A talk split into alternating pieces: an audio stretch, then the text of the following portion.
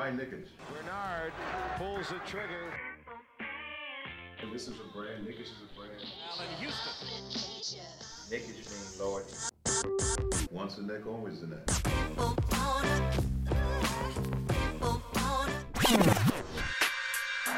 touches, puts up a three. Won't go. Rebound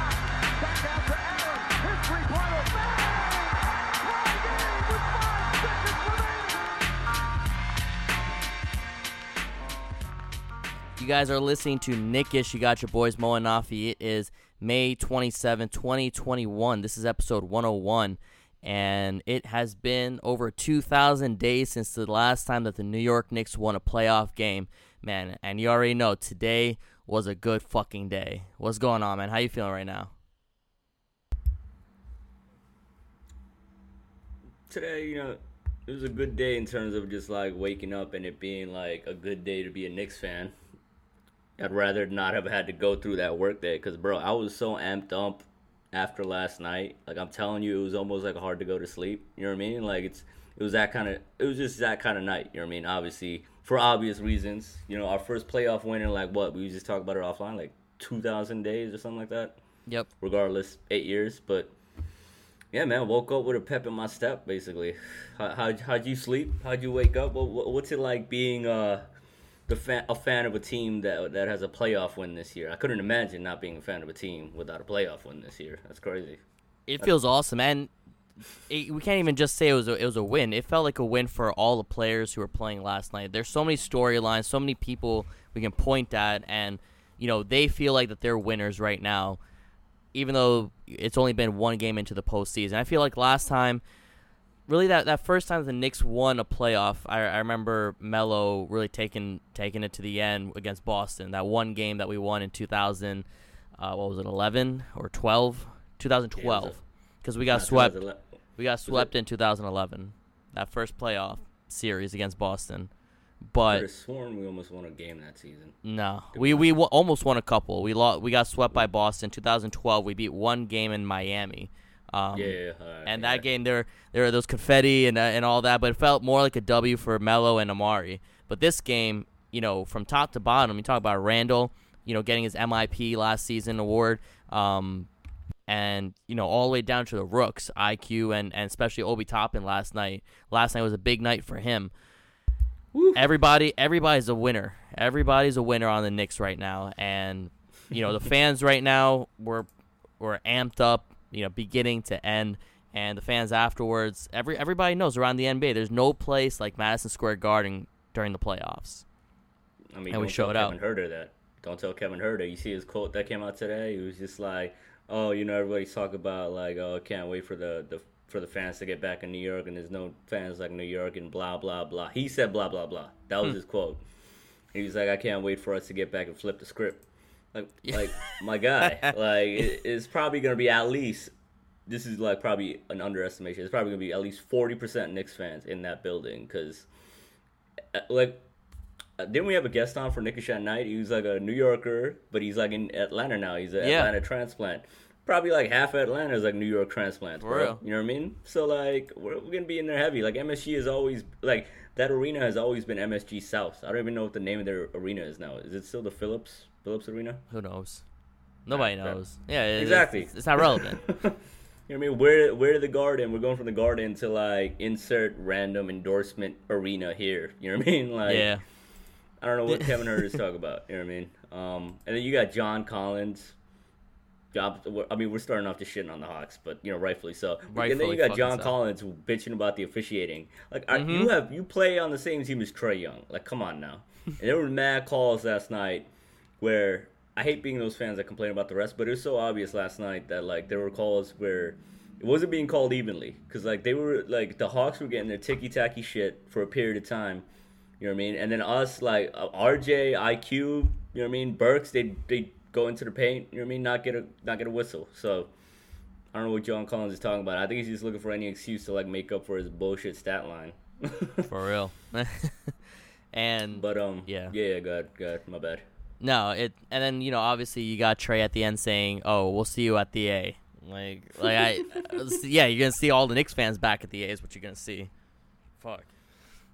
I mean, credit to Trae for like at least embracing the villain role. He's, he's making it fun, and that's what the playoffs is about. And um, I mean, that's a sign of respect. You know what I mean? Like, it's not like we're out there like saying like uh, doing like you know fuck John Collins chance. You know what I mean? We're not, if you're a scrub, your name's not gonna get chanted unless you know um we're trying to get you in the game. you know what I mean? Like the random Scalabrine chance when he was on the Celtics Mhm. back in the day. Love those. Um, but yeah, well, there's I feel like there's a lot to get into. Like you said, everybody is a winner. Um, I mean, literally speaking, they are winners. That we did the, the Knicks did beat, beat the Hawks. Everybody is te- technically a winner. Yeah, yeah. But um, where do you want to start, bro? I mean, Let's start. Let's the- start with one of your Obi because you said, you said you know those chants. Obviously, on the other side of the spectrum, we got chance for a lot of players. We heard, we heard D Rose chants, but we heard a lot of Obi chance, Game one and game two, and after the season that he had, where he wasn't a good rookie, he just wasn't playing good minutes. Uh, but he was getting better and better, and he right now looks like he saved the best for the playoffs, and he's playing his most confident. And ironically, or coincidentally, it came at a time when Randle wasn't playing his best basketball, and Obi Toppin needed to step in and do what he needed to do. And that energy, that alley, you know, probably the play of the game last night.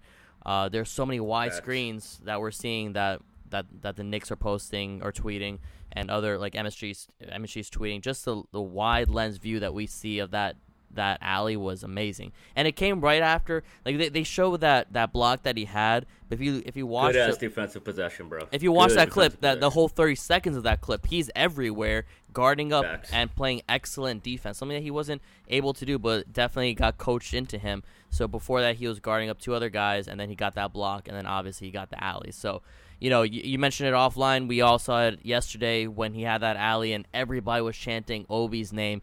The camera went to Obi's mom, who you know so touching. is such a big supporter of him, and the kid grew up as a as a Knicks fan. It was it was very touching, and I'm sure you know it was, it was awesome for her to see her Yo, how- kid. How surreal it's got to be. You know what I mean? Like your kid grows up a Knicks fan, plays ball coming up in, in New York City, and then you hear his name is being chanted in your playoff game in the Garden, bro. Like, can't even imagine like the kind of like uh, the pride she'd feel as a pa- parent. You know what I Mhm. mean? Like, I was almost crying when that shit happened. So I can't even imagine it his mother actually. You know what I mean?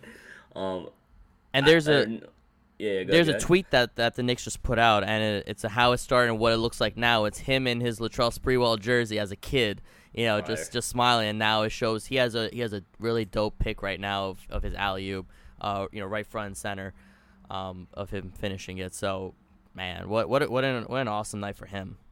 Bro, it was ironic because like it, it almost felt like, damn, we're in the playoffs and all our OB is gonna be our starting power forward over Julius Takes. We're coming back to look look good. You know what I mean? Like, because, bro, I mean, thankfully Julius woke up a bit at the end of it, but that that these last basically game one into like the majority of game two, we were just like, yo, did Julius turn into a pumpkin? Is um. Is, is he just like does he have performance anxiety like he can, he can only really hoop when he's like in a near empty arena you know what I mean Thankfully, it's not what it was. I think obviously it's just like first time in the playoffs jitters and then, like the pressure of being that dude on our squad in our in our first playoff appearance in eight years. I sympathize with that, but he if if he didn't get his head out of his ass, like I'm sorry to use those terms because like mm. much love to Julius for you know bringing us here, but if he can get his head out of his ass, this we would have lost the series, bro. You know what I mean? He showed enough of a pulse to where to contribute on top of all the other good things that you know, like you said, guys like Obi were thrown in. D Rose, bro. These last two games, he could you could probably say D Rose has been our best player, and then after that, I'd almost say Obi. You know what I mean? Because the energy he brings, the like the kind of like like you said, he was all over the court, even in limited minutes. I mean he comes in off the bench, and it's just like, bro, how it's it's rare for a rookie to just be better in the playoffs. You know what I mean? That's you know somebody like Zach Lowe always likes to say, oh, rookies are almost usually bad and grade negatively, especially in the playoffs across all like the advanced stats and shit. Not Obi, bro. As, as far as two games is concerned, you know what I mean. IQ had kind of a quiet game too, but not not Obi, bro. Like I damn mm-hmm. near tore my ACL jumping off the couch when he he did that alley, bro. Because I feel like everybody watching at home and watching in the arena could see it happen, see it coming, developing yeah. with their own eyes. You know what I mean? And I was just like, please don't be one of those regular season possessions where Obi's always running and pointing, but no, he he never gets it. That was perfect. It was. I feel like as soon as we all side Burke's side, bro, Everybody and was pointing. You see, you see Bullock behind Obi's pointing upwards. Obi's pointing upwards. I'm sure bro. thousands of people in the crowd were all pointing upwards because they all could see it coming. I was pointing upwards, shit, uh, from the, from the TV. Um, but yeah, man, Fire. like just fuck. Obi was was awesome, and you mentioned D Rose. I I, I want to talk about Taj a little bit because if you look at his stats, box score highest on the team. Gibson, bro. Highest on the team, plus 23. Take it away. I know you wanted to say a few things about about our the local Brooklyn kid. First of all, he needs to sign a lifetime contract. He needs to be on that Udonis Ha- Haslam like plan. You know what I mean? Like I don't know if Pat Riley or Micky Arison of the Miami Heat pay Haslam under the table. You know what I mean? But we got to do that with Taj because his people say like it almost kind of went too extreme with like kind of the stat dudes taking over basketball analysis to the point where they almost discount the intangible shit like having veteran leadership and culture and like that kind of wisdom. You know what I mean? I'm not there. I dig stats and shit, but like what Taj brings is exactly what a young team first time in the playoff needs. And on top of that, he balled the fuck out, bro. He was mm-hmm. he was ready to die for this te- team on that court last night. and like I could have sworn he probably had like 15 rebounds. You look at the box score, it's like seven rebounds. You know what I mean? Mm-hmm. But they all felt huge. You know what I mean? And you could tell he was battling, bro. And I don't know. I mean, I'll give it back to you, but it was it, like Taj. We're we're not in this position without him. You know what I mean? Like he was out there. He's and then every time he had a big play, he's out there just like amping up the crowd too. He knows what the moment is like. You know what I mean? He's a grizzled, cliche veteran, but he's out there doing exactly what he ne- what we need. You know what I mean? Um, Yeah. Definitely outplayed Noel too. At least these two these last two games. He had thought, to. but- Yeah, he had to, Yeah. and that was a great coaching decision by Tibbs. Uh, you know, putting Oh, uh, Taj in for most of the second half. Man played man played 30 minutes. You got D Rose playing 38, 39 minutes. Shit. Um, it's the playoffs, bro. There's It- none of that load management shit in the playoffs. You know what I mean? don't Like, apply. Um, but yeah, like his his defense was critical. A lot of the a lot of the plays were critical. I his post game interview was probably the best interview I've seen all season so far, and just Facts. just the genuine honesty and just the feeling that he brings out was was amazing. He, he was wearing a Yankees cap right there, full on New Yorker, letting everybody know how important it is and how you know grateful he feels to be in that position. How grateful we are as fans to see him in that position succeed. And you know he, he's talking about the, old days with Tibbs. And you know when they're playing Chicago with D Rose and how awesome it'd be to play and have battles in the Garden, they're doing literally that a decade later. It it means a lot to him, and it's so awesome feeling that connection with the player like that. And that's why the Knicks and the Knicks fans are connected that way because they all bring that kind of heart to the team, and that's what we've been lacking for so many years. And having a guy like that, a guy like Taj, bring that out in a post game interview, getting emotional over you know the play a- after the game is man that that's just that's just an awesome fucking feeling. Bro, it, like what really was poetic about everything he said was just like it all came full cir- circle for me. I mean, he was just like, I've been playing with D Rose basically my entire career, and now it's like me, him, and Tibbs here and now in New York doing this. You know what I mean? He was talking about like you just got to keep grinding and like take every day as it is, and then you know everything happens for a reason is what he said, right? And mm-hmm. it's hard to argue, bro, because he was like everybody knows the Taj and Tibbs kind of kinship. Obviously, the, T- the Tibbs and D Rose kinship, but how he explained it as like he grew up a Knicks fan, talking to a coach that actually was coaching those '90s Knicks teams he loved growing up, and developing that bond to the point where like Taj, Taj would always se- tell Tibbs like, "Hey, we could be in New York together," something like that. You know what I mean? Now it's actually happened, bro. Like beautiful post game like moment, and man, our two best players, you know what I mean? And our co- like it was D Rose and Taj Gibson. and I, I remember back in the day, 2010, 2011, I was seeing what the Chicago Bulls were doing, and I was seeing how we had fucking Mike D'Antoni, and I'm just like, I, I want that. You know what I mean? Mm-hmm. And now it's we're literally getting that 10 years later. Yeah. 32 year old D Rose, 38 year old Taj, how are the fuck old Tibbs? You know Is what I mean? 38? Like, Taj 38. We were talking about it last Uh, episode. We weren't sure. I'm just throwing out numbers until I hit it. It's like it's like playing darts. It's Uh, we might as well confirm. He's 35, bro. well, he's gonna I be mean, 36 in a month, actually. So we're not close too enough. far off. There you go. Um, but yeah, I mean, you know, we got we got these old heads playing their best basketball this season in the playoffs, and meanwhile, we got the guys who carried us to the playoffs for most of the season, RJ and Randle, not playing their best basketball. So I mean, thankfully the Knicks won this game, and I think what it tells us that our best players aren't playing their best right now, and we still got the W, is that we, we got a promising up you know couple of few games coming up right now that if they play at the level at least ninety percent of what they've been, these W's, knock on wood, should be coming, and the series should be wrapped up, you know, in maybe three games. Facts. I mean, if you want to get to like the nitty gritty kind of like basketball, like tactical shit about it, it's just like yo, you watch, you look at the Hawks. They don't got any perimeter defenders, bro. They don't got anybody out there that like you're aside from DeAndre Hunter. You Yeah. know what I mean? Like, and then if our guys like RJ and Julius just start hitting their shots, what, the thing is though, like RJ didn't have a good game, quote unquote, but it was. It, I feel like it was a different kind of bad game than Randle had. Randle was obvious. It was like tentativeness, being in his own head, and just kind of like being shook by the moment. You know what I mean? Let's just call a spade a spade. But with RJ, I like that he kept attacking. You know what I mean? He was aggressive. He was playing his game. It just was the shots weren't hitting. You know what I mean? And he had a couple drives to the rim, to the rim where he wasn't getting calls, and Uh-huh. that's that's obvious when he's you know you a young player. You know what I mean? You got to earn that respect from the officials. But I think with RJ, it's just gonna be kind of like the efficiency coming around. I think he'll hit more threes going forward because he, he was two for five last night. You know, there'll be some nights where he could be probably like three for four, you know what I mean, in the series, you know what I mean, or four for five, like knock on wood, you know? So I think there's kind of a difference there. But yeah, Julius, obviously the key cog. I mean, I joked about it on our, our on our Twitter account, like during the game.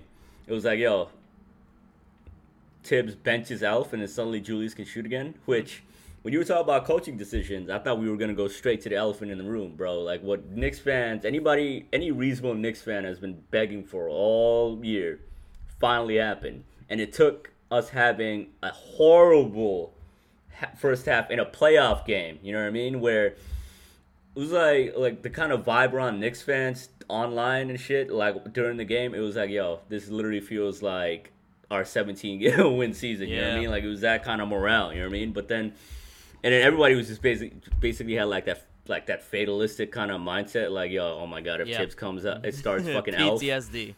You know what I mean? Just like if, Ti- if Tibbs comes out the second half with the same starting lineup, I'm gonna kill myself. I think I saw that tweet. You know what I mean? but then thankfully he didn't, bro. Came out with Rose. I thought he would go IQ maybe. You know what I mean? He saved Rose for the bench, but now he went straight to his, to to the guys he knows and trusts. You know what I mean? Mm-hmm. And, I, and in the playoffs, fuck load management, bro. When you don't have like top tier talent, you got to play the guys you have. And I'm hoping that Elf only played five minutes, bro. And I think he played Thank eight in God. the last game. Yeah. I'm hoping that that's that's a wrap. Like we're done with this elf shit. You know what I mean? I don't know who's behind it. I don't know if it was Scott Perry this entire time holding a gun to Leon Rose and Tibbs' head, saying my man is gonna get the playing time, or I don't know. But you know what? There actually is a conspiracy theory out there. Just we're gonna kind of like t- take a side pivot off of the game for a bit, mm-hmm. there's a conspiracy theory out there that it's CAA. That's the reason why Elf's been starting, and like Tibbs has been like, you know what I mean, like mad generous in terms of how he talks about Elf. Have you seen that theory? No. You want me to lay it out for you? Please. Elf has the same agent as Julius, Aaron Mintz, who also happens to have some high caliber of clients like Paul George, but more importantly, he's close friends with Leon Rose, who obviously was the mm. power agent, head of CAA. Mm-hmm. So basically, people are saying that it, what it comes down to, and Tibbs CAA representation. Basically, CAA is running the Knicks, which I don't give a shit. We're in the playoffs. We're top four. If you're if you're one of those fans that's whining about that now, go go jump off a bridge. But the only time it really really fucked us is with this elf situation. It seems like that's the theory that every reason. Damn son. Yeah. We'll, we'll let this truck pass. Hey, that's that's New York, bro. But um, every every every reason Tibbs would give for his, like his rationale for having Elf still out there, because uh, you know the reporters would ask about it like every goddamn game. It never made sense. And then the only theory that shit that makes sense to me is this whole yo CAA is just like yo just started a guy, and like now in the playoffs Tibbs is just like yo I can't keep starting this dude like we're gonna lose so we need to bench his ass. You know what I mean? So I think that's what it is. It's like a favor for a favor, and hopefully that means down the line they the CAA fucking pushes one of their all stars to our team. You know what I mean? Like let that happen. You know what I mean? Because we it's enough with this elf bullshit. Like nothing against him personally. He seems like a good dude, like well liked amongst the team. From from what you see. I mean, I, I, don't I have know, no, like, I don't know anything about this guy personally. I have no idea either. But like, if the you know people, if we could keep talking about like oh how close knit the locker room is, if one of them was a dickhead, like I feel like it wouldn't be close knit. You know what I mean? but um, yeah, I just hope it's done. And like I'm looking at the rotation now. You take Elf's five minutes out of the game last night. That's a solid nine man rotation right there. Just Right. stick to that and let's keep it going. You know what I mean? Give IQ the five minutes. Let him play twenty. Exactly. Or, you know, just run D Rose into the ground. Just give him 45 minutes. I mean, not really, not literally. But, I mean, D Rose, yo, you saw his post game interview, though? He was just like, I've been waiting for this moment my whole life, you know what I mean? And he was saying something along the lines of, like, people saying I couldn't play these minutes anymore, but I'm going to do it, you know what I mean? Or I'm doing it now. So he seems ready. Like, this is this is what he's been waiting for, bro. and he has his IG post from last week that you know gave me goosebumps just reading it. Um, he said, "I don't dunk or jump high anymore. I love chess, so I put it this way: Oh. I lost my queen early in the game, but I fought my fucking way back to get one of my pawns down the board to get her back. Like that shit is beautiful, and like the like the poetic shit that he and Taj are spewing out right now." Like they're all very meaningful, and that's that's the connection they're building. Because we know we know those Chicago teams had a connection with their fans in a way, mm, and you know they they understand that that's a necessity to win these games. And you know when you connect to the Knicks fan, you got a cult behind you at that point, every moment, and they're we're, we're everywhere. You're never not gonna find Knicks fans in any arena. There will always be uh, at least I don't. I'm just gonna make up a number. At least ten percent. Even in, in a Lakers game, you'll find at least ten percent of the fans are are Knicks Yeah. fans right there. Yeah, man. I mean, D We worldwide. This is a whole nother side note, but like, yo, if he didn't get hit with those injuries, he would have been probably top five point guard of all time, bro. He was he was on that track, bro. But Mm-hmm. Back to current day, bro. Like he's been probably our most consistent and even best player. And there were moments like, especially in the fourth quarter, he had this beautiful mid range step back. You know what I mean? Oof. That like where the, the cl- shot clock was winding down, and it was just like, yo, we needed a bucket right then and there because like the Hawks were making that run when they brought Trae and Capela back in. Mm-hmm. D Rose had one of these mid range jumpers that kind of quelled that noise for a bit.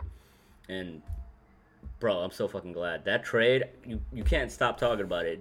DSJ had a second round pick. That which would to me that would mean yeah, D Rose is technically part of the KP trade. He You know what I is. mean? He is. Technically, if, if you follow that flow chart or whatever that was kind of flowing around on Twitter for a while.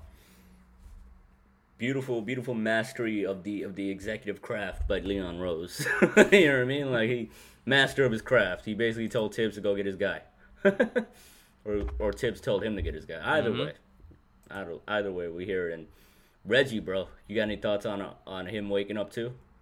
About time, man. He, I don't know why in the first half he wasn't shooting as much as he should have. Thankfully, he had a good game where he shot like four or seven from the three. But you know, an interesting thing is that one of the strategies that we mentioned last game was to try to tire out Trae Young, and for some reason or another, Reggie wasn't being used as much as he should have to just keep running and trying to shoot those threes. But his, you know, I, I know you mentioned last episode that he's a guy who's replaceable, and maybe he's not as replaceable as we think because he is a very solid three and D guy, and he's only gonna get better. He's I think about to enter his prime. I think he's like 26 or 27 years old, and he has a quick shot, and I, I really like. it. I think he really spa- spaces out the floor well. I would love to see him back on the team next season, man. I mean, he's 30 years old. Is But he? Oh, what I meant by yeah, yeah, but what Oh, I meant by replaceable though is really just like his skill set. Really, you see it in the playoffs all the time, and I, I like this quote that uh, Draymond always used to say: "Some guys are only 16 game players." You know what I mean? Mm-hmm. And then that goes to what like shit, I forgot what his name is, but the Warriors GM. This quote's been floating around there across all like uh, basketball outlets and podcasts. But he would say how like in the playoffs, if you're a three and D guy, a defense is going to game pl- game plan for that. If so, if you don't bring anything else besides that skill set, then you're you're gonna get played off the court or you're replaceable. And I kind of see that. You know what I mean? For a while, this is some real basketball nerd in the weeds type of shit. But for a while, that three and D like role was coveted, and it still is. You know what I mean? But I feel like it's become so widespread now that you could find guys like that. You know what I mean? A little bit more easy. You know what I mean? Like a guy like straight out the D League. Like when you see Miami doing it, you know what I mean? Like Duncan Robinson was like a second round pick. They put him in the D League or G League for like two years. Came on and he's a three point marksman and he plays passable defense. You know what I mean? Joe Harris was a second round pick, cut by the Cavs, went to the Nets, fucked the Nets, but they developed him into like what he is now, like a sharpshooter, while mm-hmm. also being like improving his overall game too. Because like people see him. It's like the Kyle Korver effect too. They just think he's whack at everything except shooting. But like, nah, Joe Harris is like a good overall kind of player. He could, he's decent at defense. He could, he's not a ball handler. But regardless, the point is just like I feel like somebody like Burks. You know what I mean? What he can do off the dribble as a playmaker, as like a the clock winding down kind of guy. You know, like that's a, that's a bit more valuable to me than what Reggie's skill set is. And that's not. I'm not trying to denigrate Reggie. I like Reggie. Right. And if like the whole thing, what it boils down to is if he hits if he hits his shot, our offense looks totally different. You know what I mean? Because he's gonna get those like 30, 30 to 35 minutes a game.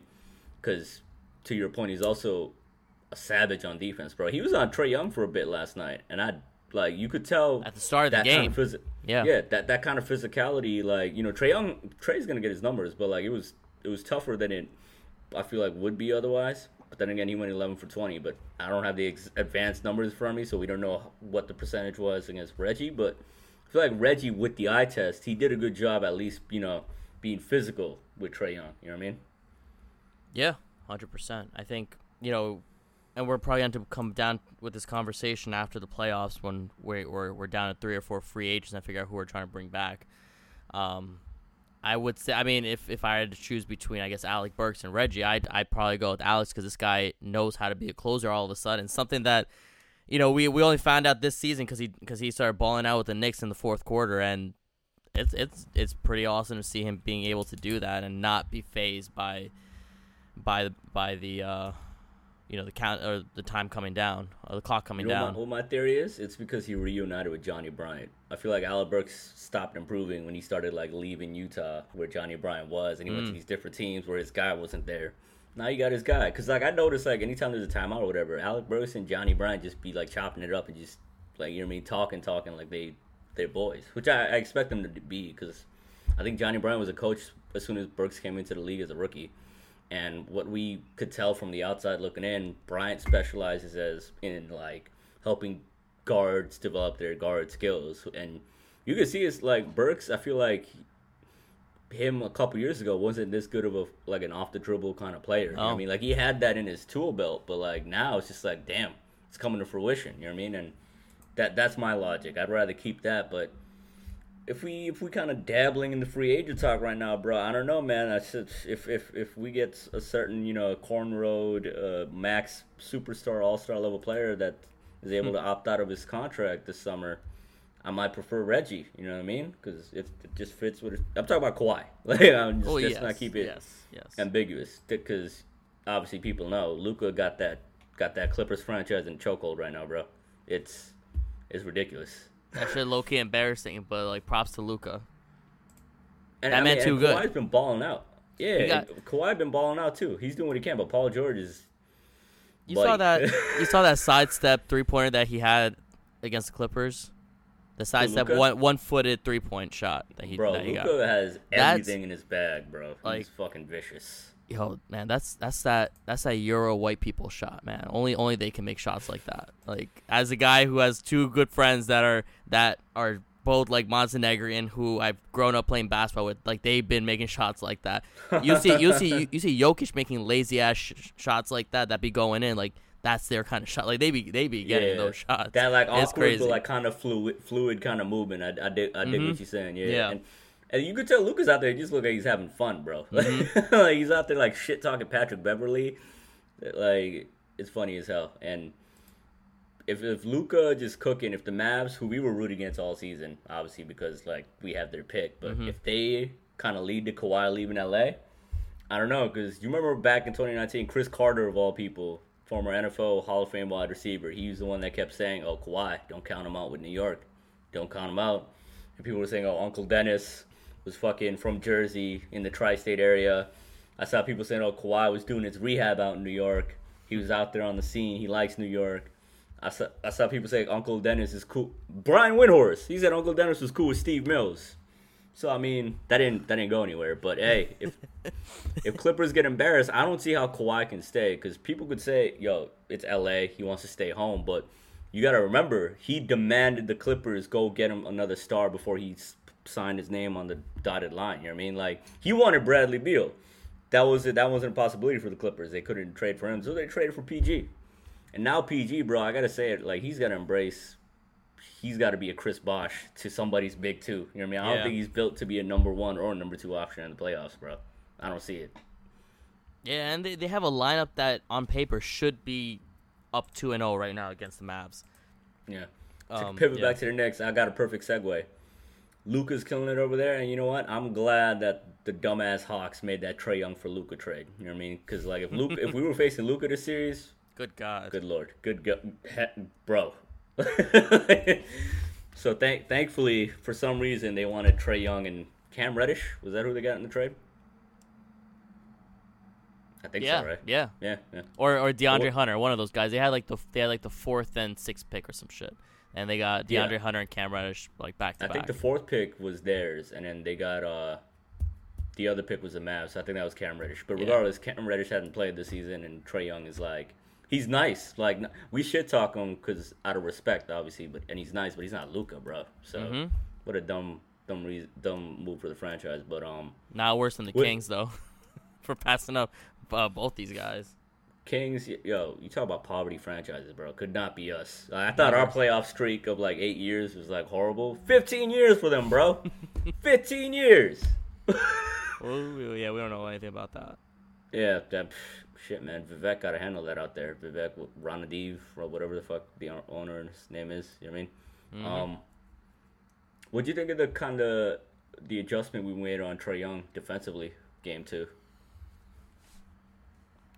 I mean, we saw at the start of the game, Bullock was on him hard, like hard. They're, the defense that the Knicks were playing at the start was really good, and we saw Yeah. RJ, you know, knocking down one after another, and then they kind of just cooled off right then and there and started freaking out. But I, you know, how much adjustment did they really make? I didn't really pick up on much, unless you know the first half we're talking about Noel just on the pick and roll, just going up a little bit, but. I didn't They notice that much. Definitely much more. They were definitely much more aggressive in terms of like the pick and roll because they weren't letting him get to the floater as easy anymore. You know what I Mm-hmm. mean? Like it wasn't like a clean lane. It was like before. I feel like in game one, Tibbs was kind of focusing on the roll man or even the shooter. Now it was just like people were pointing out a lot, but that like the Hawks had open shooters and open shots that they could not make. You know what I mean? Yeah. And that's because I feel like they were much more physical with Trae Young. We were much more honed in on that. You know what I mean? Because as soon as he he sat, like that's when our run came. You know what I mean? When he came back in, that's when ATL started making their little comeback. So I mean, Wait, I- wait, I wait. You the- said you said as soon as he sat there making their comeback. The no, Knicks were making their sat, the Knicks were yeah. Right, okay. He, I thought said sat, we were making their comeback. But as Yeah. soon as well, he came back, ATL was running back. You know what I mean? And it's just like our defense. It was obvious. It was just like make everybody else beat us. Like cover Trae, cover fucking uh, Bogdanovich, the the fucking Caucasian Kobe. Apparently, you know what I mean? Like this this man's a killer, and let the other guys beat us. And DeAndre Hunter, thankfully, felt like he was wearing a Knicks jersey at the end at the end of the game. You know what I mean? Fourth quarter, he had so many open looks. I feel like he made not one of them, bro. Not one of them. We were just begging him to make these shots because at Bog- the end of the day, I'd rather him shoot than like Trae or you know Bogdanovich or even Capela getting those looks inside. Hey man, Bogdanovich put up 13 threes and made two, so yeah, he actually ended up having a pretty off night. It, it felt like he made a lot more threes, though. I'm not gonna lie. I'm looking at this box score. I'm a little surprised that he missed that many threes because I could have sworn he made at least like four or five. Facts. But I then mean, again, that could have been like Gallo or, or Huerter, and I'm mixing them all up. Yeah, nah, yeah. I mean, Gallo's two for nine. Your Gallo just looks like he can't move no more, bro. Like Mm-hmm. it's like he just stands behind the arc. He's Ryan Anderson now. He just, he just stands behind the three point line and just shuffles his feet different directions. Like I'm gonna be here, guys. he, he, he game he getting paid like 60 mil too just for that. The The occasional spot up is- shot. Yo, the ironic thing is when they got both Bogdanovich and Gallo, I was one of these people that was like, I feel like Gallo's a bigger pickup for him. But Mm. uh, apparently, we all underrated Bogdanovich, bro. That he's nice, and I feel like we did also sell out to stop him, you know, and that was good. That he's basically their second best like offensive player. So, and for him to have a bad game like that, that was was a plus for us, obviously. Um, Kevin Huerter had like, when the hell did he have four buckets? I don't even remember. He had that one dunk that I remember. Right. Yeah, that was disgusting. I, I How we let didn't even know happen. I didn't know he had that in the bag, but it was pretty embarrassing. It's because his family was there. Do you see like in that video where all the Knicks fans are like wilding out in front of MSG? Kevin Huerter's family comes in through the middle of it, and they get booed. the whole crowd boos his family, bro. His brothers, his sisters, his old Yo, ass dad. They're wearing yeah. Maryland gear. I was like, yo, I love New York. I was as soon as I saw, I was like, that can't be. Oh my god, it is.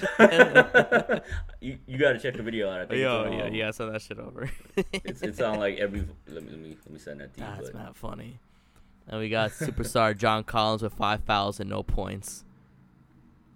What a useless Bro, I man. would hate like. I didn't give a shit about John Collins, but then after seeing him bitch about officiating, he was just like, "Oh, those some of those those screens, a lot of those screens are illegal."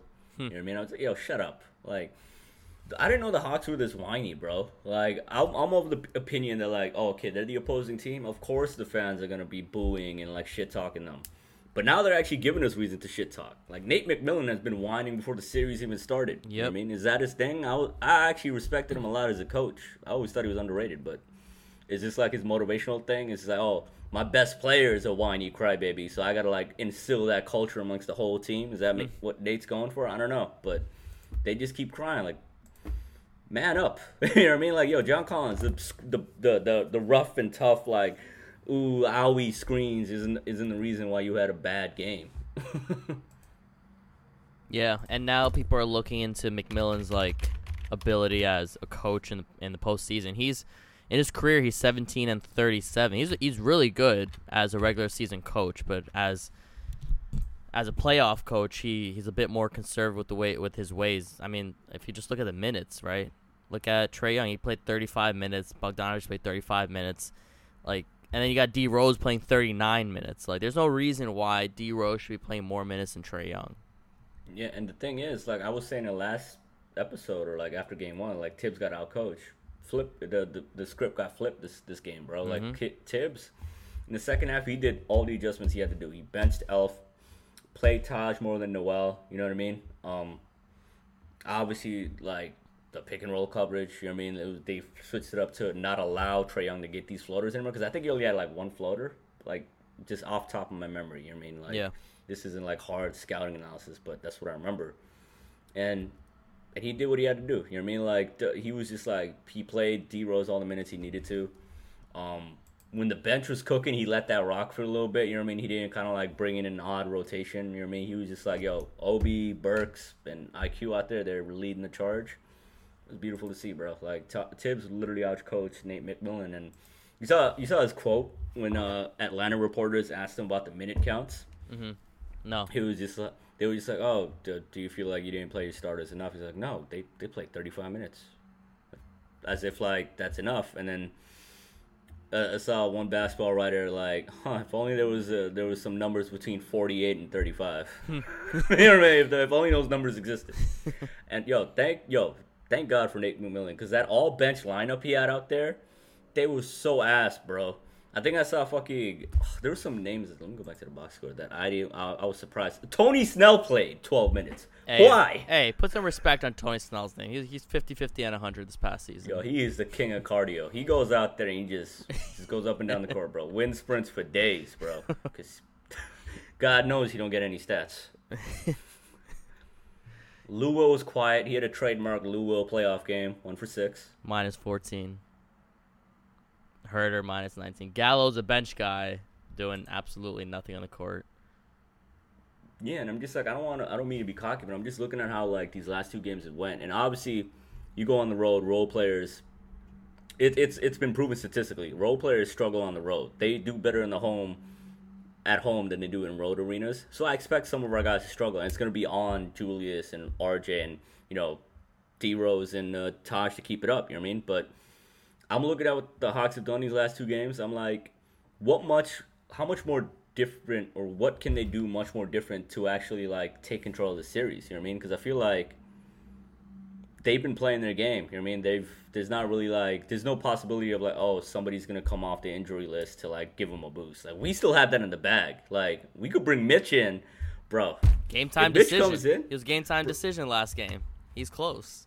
Bro, was was that true though? Because I feel like Ian Begley came out and was just like, "Oh no, he's out for the game, whatever." It was. It, I think it was maybe it was. I don't know. I, I heard he was game time then- decision. Then they said no, but the fact that he, it's even possible for him to be a game time decision that that just speaks volumes. He's he's and then, close. And then Mitch himself didn't even help matters because he fucking put out the eyeball emojis. Mm. You know what I mean? I'm just like this.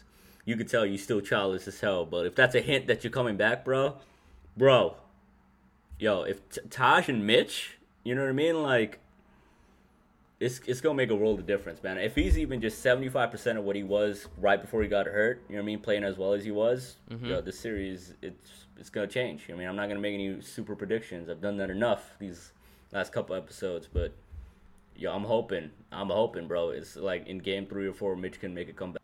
So as far as like the next game coming up, I mean, aside from Mitch making that return, do you think uh, you think we take it on the road, game three? Like, what's your prediction, like officially? I feel like even the most casual Knicks fan can understand what the Knicks need to do to be even better than they are.